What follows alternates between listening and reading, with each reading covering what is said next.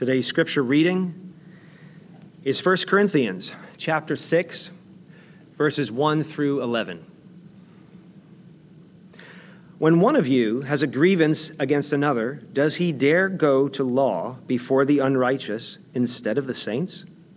Or do you not know that the saints will judge the world?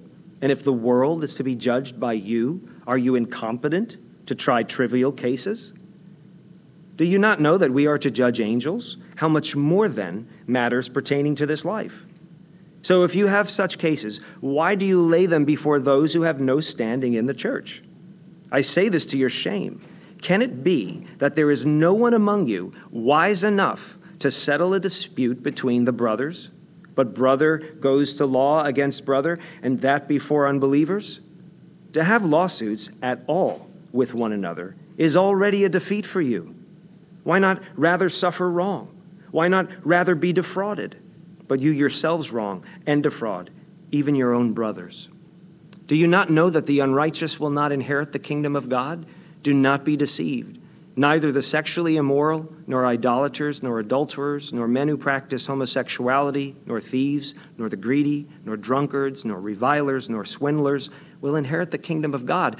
And such were some of you. But you were washed, you were sanctified, you were justified in the name of the Lord Jesus Christ and by the Spirit of God. This is God's Word. Well, first of all, we're working through 1 Corinthians, this ancient letter written by the Apostle Paul to a church that he had started and planted a few years earlier uh, in the Greek city of Corinth, a metropolitan area uh, near the Mediterranean Sea about 2,000 years ago, a Roman colony. And we've just been working through Paul's letter to the Corinthians, looking at it as ancient wisdom for current issues. Now, there are at least two, at least two general misconceptions of the passage that we've just read. The first misconception is that Paul's list of sins in verses 9 and 10 is intended to condemn the people who commit those sins. But a careful reading of the surrounding chapters will reveal that that cannot be the case. The second misconception, oh, first, let me go back to that first misconception. I'm not going to really talk about this, that misconception today. Because if you've been with us, I addressed it a few weeks ago. If you go to our website and look up the series, Healing Sexuality, you can find a, a direct interaction with verses 9 through 11 in the recording Healing Sexuality, Part 4. So I'd encourage you to look at that if you missed it.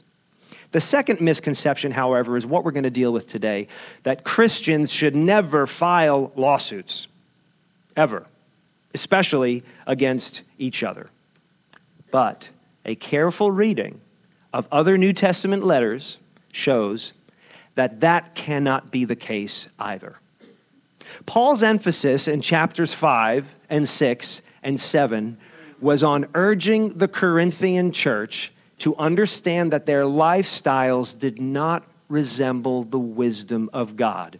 For two, in two areas of life in particular their sexuality, which we've already addressed, and the way they were resolving conflict. And that's what we're going to look at today. And that's really what this passage is all about. Seminaries did not, when I was in seminary, and frankly still do not offer much teaching and guidance for how to manage conflict. Um, but as I've discovered over the years, most of pastoral counseling, most of leadership issues in the church, and frankly, most of the letters that were written in the New Testament all involve conflict. Conflict is everywhere in ministry, as I've discovered and as I have painfully had to learn on the job for many years. But I think for all of us, we discover entering our field of work, our vocation, or our jobs, or even entering something like a marriage, we discover that we are ill equipped to handle conflict. Now, I'll bet that you were quite disturbed by the account of incest reported in 1 Corinthians chapter 5. I'll bet you were less concerned about this report of frivolous litigation in chapter 6. Because we live in a litigious, sue happy society. So incest freaks us out, but unnecessary litigation, eh, it's not so much of a big deal. You know, 15 million civil lawsuits are filed in our country every year. And according to one uh, statist- statistical poll, 80% of the world's attorneys live in the United States. You can check me on those stats because they're a few years old. But both sexual deviancy and litigation in ancient Corinth disturbed Paul equally. Paul is just as scandalized by their litigation practices as he is about their sexual deviancy. So, my encouragement to all of us today is that each of us should take seriously your weakness to manage conflict. If you do not believe that you have blind sides or weaknesses in how you respond to conflict, you're not living in reality. Because we all struggle with responding to conflict. So I want to encourage everybody to take serious your own weaknesses in managing conflict and take hope in God's wisdom for you in managing your conflicts. Because the wisdom of the gospel is sufficient and, frankly, greater than anything else out there for resolving our conflicts and pursuing peace in all of our relationships. And I want to talk to you today about the sufficiency of the Bible's wisdom and actually also the necessity of civil law.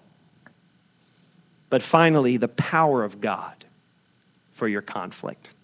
So, the sufficiency of the Bible's wisdom for our conflict, the necessity of civil law for our conflict, and finally, the power of God for your conflicts. Now, the Bible's wisdom for conflict is sufficient and superior to anything else in, in allowing us to manage our conflicts of all sorts. The beginning of the section, verse 1, Paul says, When one of you has a grievance against another, does he dare go to law before the unrighteous instead of the saints?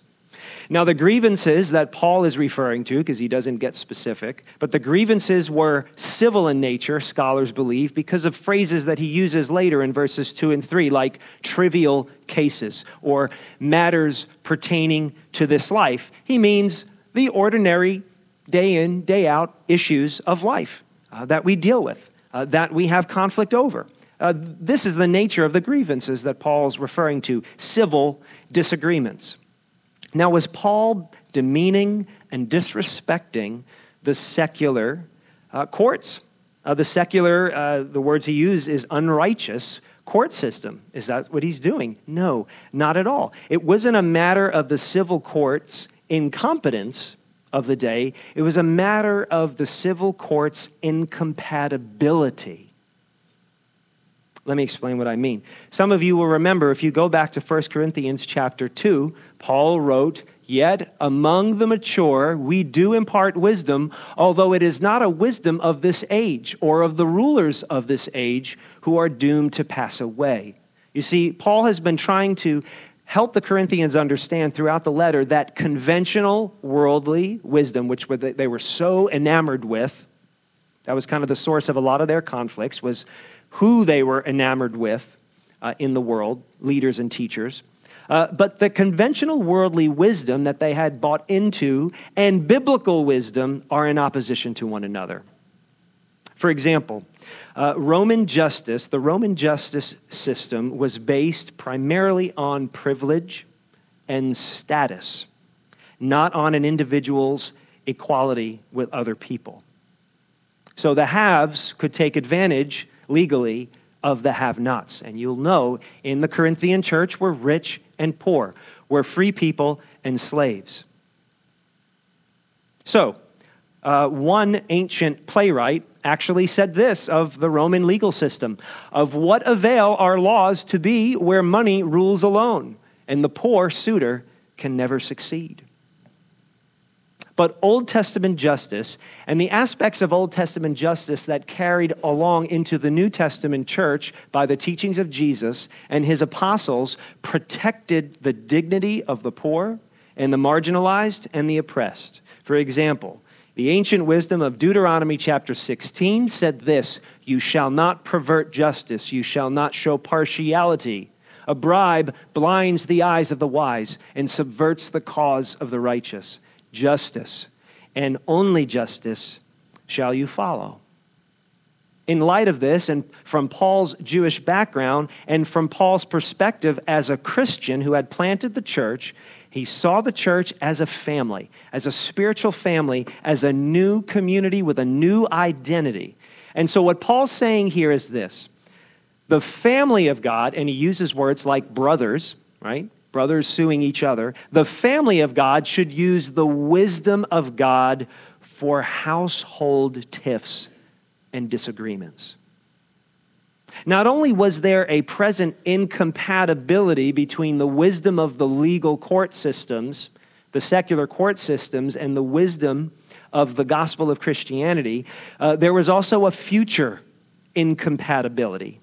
Not only a present incompatibility, but a future incompatibility. He says things like, Hey, don't you know that the saints, you, will judge the world and we will judge angels? Now he's referring to how uh, in Old Testament books like the prophet Daniel and in New Testament writings like the book of Revelation, and in the teachings of Jesus Christ himself, it's clear that God's gathered people, that God's restored, saved people will partner with Jesus after his return to bring justice to civilization. And Paul's referring back to that, saying, Your future indicates that you will work with the Lord Jesus to bring justice to the human race.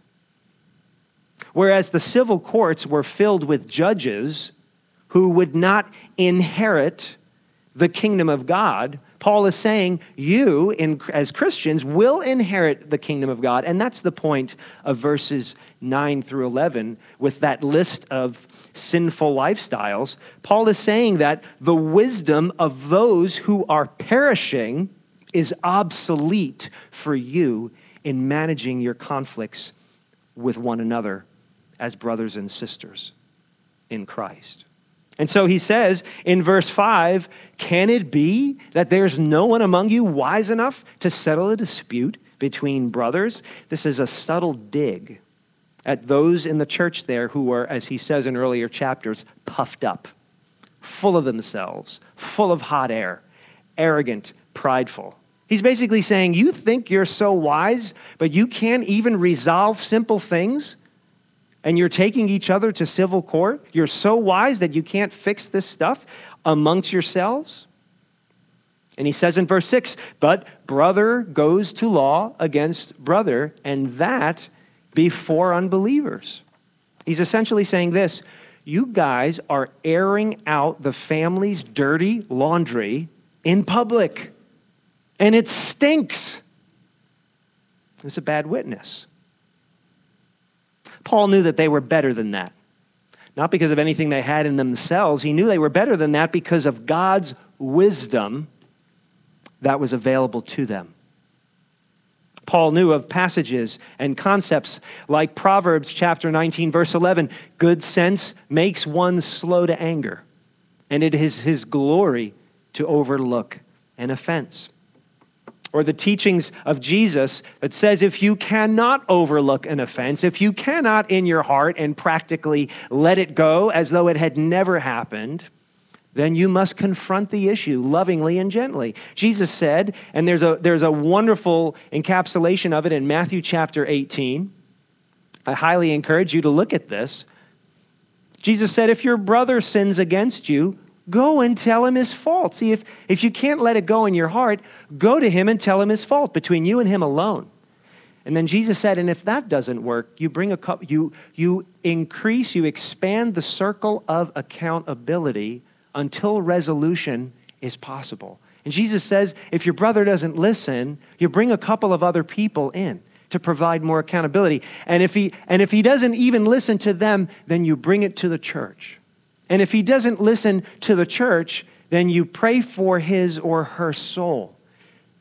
but consider that they're outside of the family of God because they're not acting like somebody in the family of God. Jesus says, gently increase the circle of accountability until a solution is possible. The Christian's new identity and the Christian's future destiny is all the wisdom that their conflict needed, is what Paul is trying to convey to them. And so he says in verse 1 How dare you go to the secular courts when you have everything right here, the wisdom of God, to resolve your disputes with one another as family? Now, is there any civil recourse for ancient Corinthians? Is there any civil recourse for 21st century American Christians who live in a litigious world? Of course there is. Paul's not saying you never have any business in civil court at any time with anyone. Civil government and civil law must sometimes, by necessity, intervene. And the apostles believed that. God established civil government to curb human conflict in a fallen world. The church has spiritual authority. Our denomination's book of church order says that the church's authority is ministerial and declarative. The church has the authority to declare what is the will and salvation of God. The state carries the sword, not the church. Paul would say in another letter to another ancient church, Romans chapter 13, let every person be subject to the governing authorities, for there is no authority except from God, and those that exist have been instituted by God. The apostle Peter will, would essentially say the same thing in 1 Peter chapter 2. So the apostles are all saying civil government, even secular civil government, even for the Christians, is a necessity. As citizens of this country, you and I have rights. We have rights afforded to us as citizens of this country to bring matters of injustice, matters of legal confusion, loss of property to servants of the state via the court system. And the Bible doesn't deny any of you that option as citizens of this world. But as citizens of God's kingdom, Christians are called to appeal to his wisdom and his resources first and primarily. Ken Sande was the founder of Peacemaker Ministries and now another ministry for resolving conflict called Relational Wisdom 360. Uh, Ken used to be an attorney. Uh, before he founded Peacemaker Ministries. And in his book, The Peacemaker, which we have on the table, we have resources for you in your conflict on the book table and on our website. Ken Sande would say, would write in The Peacemaker civil courts can make rulings on legal and property issues, but they have no jurisdiction or ability to address sin or other matters of the heart. See, this is what Paul was getting at. Ken Sande went on to write, therefore, civil courts are completely powerless to resolve the root causes of a lawsuit or to help people break free from the sin that is fueling their disputes. If the dispute involves matters of the heart, as almost all lawsuits do, God wants it resolved through the one institution he has established to minister to the heart, which is the local church. And so Ken Sande goes on to give very helpful advice. He writes, Do not, if you're a Christian, do not file a lawsuit unless it advances the kingdom of God by promoting justice or providing a positive Christian witness to others. Do not file a lawsuit unless you are confident that it will, too, benefit your opponent by invoking the powers of the state to enforce accountability in their life that will allow them to do what they're called and responsible to do. Do not file a lawsuit unless you are confident that, number three, it will enhance your ability to become like Jesus as a Christian, your ability to know and serve Christ by serving and protecting those who he has entrusted into your care. So, my encouragement for us today is that we should become wise for conflict by submitting ourselves to God's wisdom for conflict. Shame on the Christian who utilizes the world's resources and wisdom before using God's. If you're taking somebody to court, if you're or if you're just inflicting and initiating drastic measures on another human being before you have exhausted all the means of biblical wisdom available to you to resolve the conflict, if you're doing that first, then good. But if you're going to court first, if you're taking drastic measures according to the wisdom of society first, shame on you. Don't take that personally from me. I didn't say it. Paul said it. In verse 5, he says, I say this to your shame. He wants them to realize that this is a bad thing, this is a tragedy. When we harass each other because we legally can, but morally shouldn't, we're defeated already. Ken Sande likes to say there are two types of people in the world there are peace fakers and peace breakers. From a psychological standpoint, it's the fight or flight concept. And he likes to say that peace fakers want to run, they want to hide, they want to deceive in order to avoid or minimize a problem. Maybe you see yourself as, by default, a peace faker. But then there are peace breakers. I kind of see myself as a peace breaker by default. Peace, peace breakers want to win, peace breakers want to dominate, Peace breakers want to humiliate in order to eradicate a problem. So Paul says in verses 7 and 8 to have lawsuits at all with one another is already a defeat for you. Why not rather suffer wrong? Why not rather be defrauded? The late Supreme Court Justice Antonin Scalia in 1987 wrote a really, really neat essay in uh, the Christian Legal Society Quarterly. And in it, commenting on this passage of Scripture, he wrote, Good Christians, oh, I got to go back. Slides are, some, this clicker is causing me grief today. Um, Scalia wrote, Good Christians, just as they are slow to anger, should be slow to sue. Unless one is careful, litigation can affect the soul as well as the purse. And he went on to write that any judge can tell you of embittered litigants who over the years have sued repeatedly over the same matter or against the same defendant. Judges can tell you of brothers and sisters permanently estranged from, uh, by enmity because of a boundary dispute that is, in financial terms, inconsequential. Whatever the legal rights and wrongs of such matters, Scalia wrote, these results are not worth it. But the power of God, friends, the power of God for your conflict is yours through Jesus Christ in a relationship with Him. The power of God is yours for conflict. That is a bold statement, and it is true.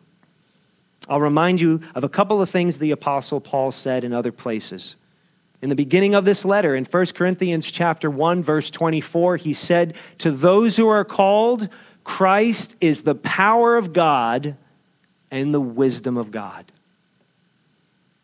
And a passage related to that, the opening of the book of Romans, Romans chapter 1, verse 16, Paul said, I am not ashamed of the gospel. Notice what he said when we sue each other, we should be ashamed.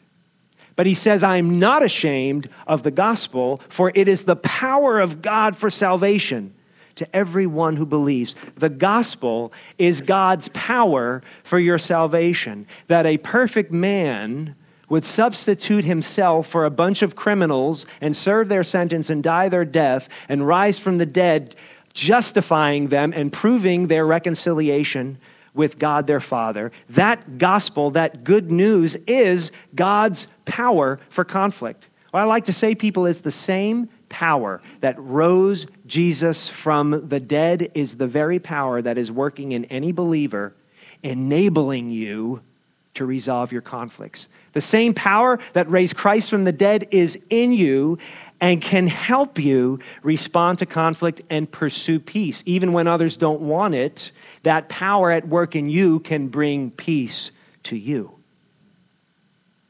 And so I am asking you, I am encouraging you, especially if you're not convinced you're a Christian, and if you still see yourself as an outsider to Christianity or an outsider to the church, I encourage you to discover what we are all discovering to embrace the power of God first to make peace with you. You need to be reconciled with God, your Maker. And in the power of that reconciliation, become a peacemaker. Become somebody who endeavors, because God has made peace with you, endeavors to live at peace with everybody else. The power of God for conflict is real. But the wisdom of God for conflict. See, because we, we need more than power, right? We need wisdom. The wisdom of God for conflict. Think about this. The wisdom of God for conflict was revealed in a man who allowed himself to be wronged. An innocent, just man who allowed himself to be wronged, who allowed himself to be defrauded. Tim Keller likes to say that the crucifixion and, and, and the tribunal that put Jesus into that crucifixion, both from the Gentiles and the Jews, it was a kangaroo court. It, it was completely unjust in every way. So, the wisdom of God for your conflict shows you a man who was willing to be wronged and defrauded, and rather than demand his own rights. That's what reconciled you to God. That Jesus was willing to be wronged and defrauded. Christ is the perfect peacemaker and mediator. Are you a runner?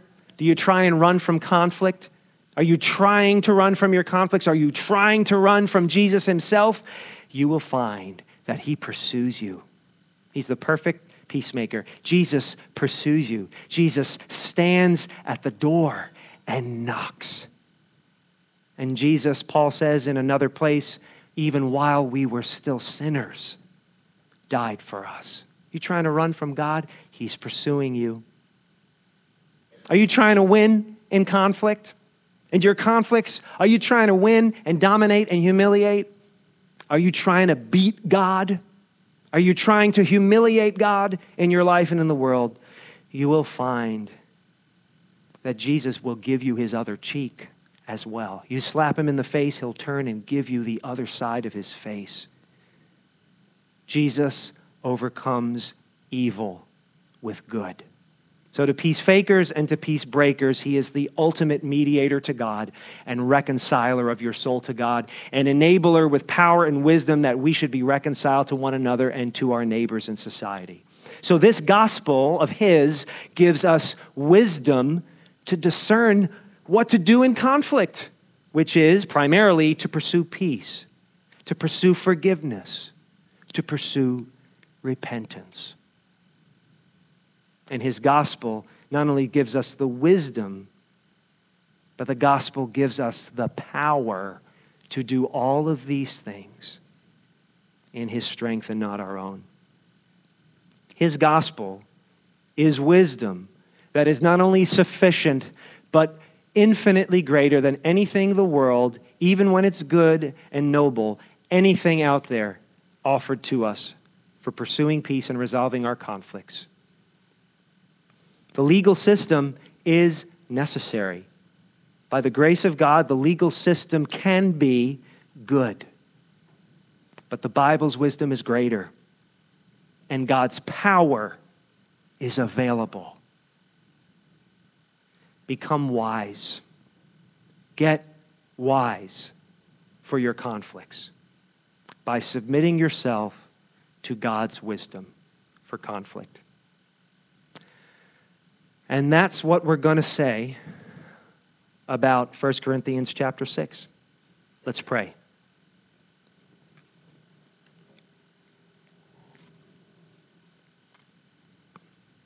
Father, we confess to you that in our hearts, even if we have not filed suit against people uh, with uh, the court of Carroll County, uh, we have sued one another in our hearts. We have condemned and judged each other for how we talk and the decisions we make and what we say and how we look and how we act. Uh, we confess to you, Father, that within the confines of our souls is a tribunal that is merciless against others who offend us and break our personal laws every day. And we confess it to you. We have no right to judge, we have no right to stand in condemnation upon each other. We thank you that you did not send your Son to condemn us, but to save us as the great Prince of Peace. Now, in his name, help us to put that desire down and to really try and pursue peace with each other and, and to seek your wisdom for all of our conflicts and rely on your power, Lord, your power to resolve our conflicts, not our own. Father, we confess and are tired of running. We confess and are tired of trying to win. We ask that you would be God in our, in our conflicts. We ask for your wisdom, for your power to bear witness in our lives. In our Savior's name, Jesus Christ. Amen.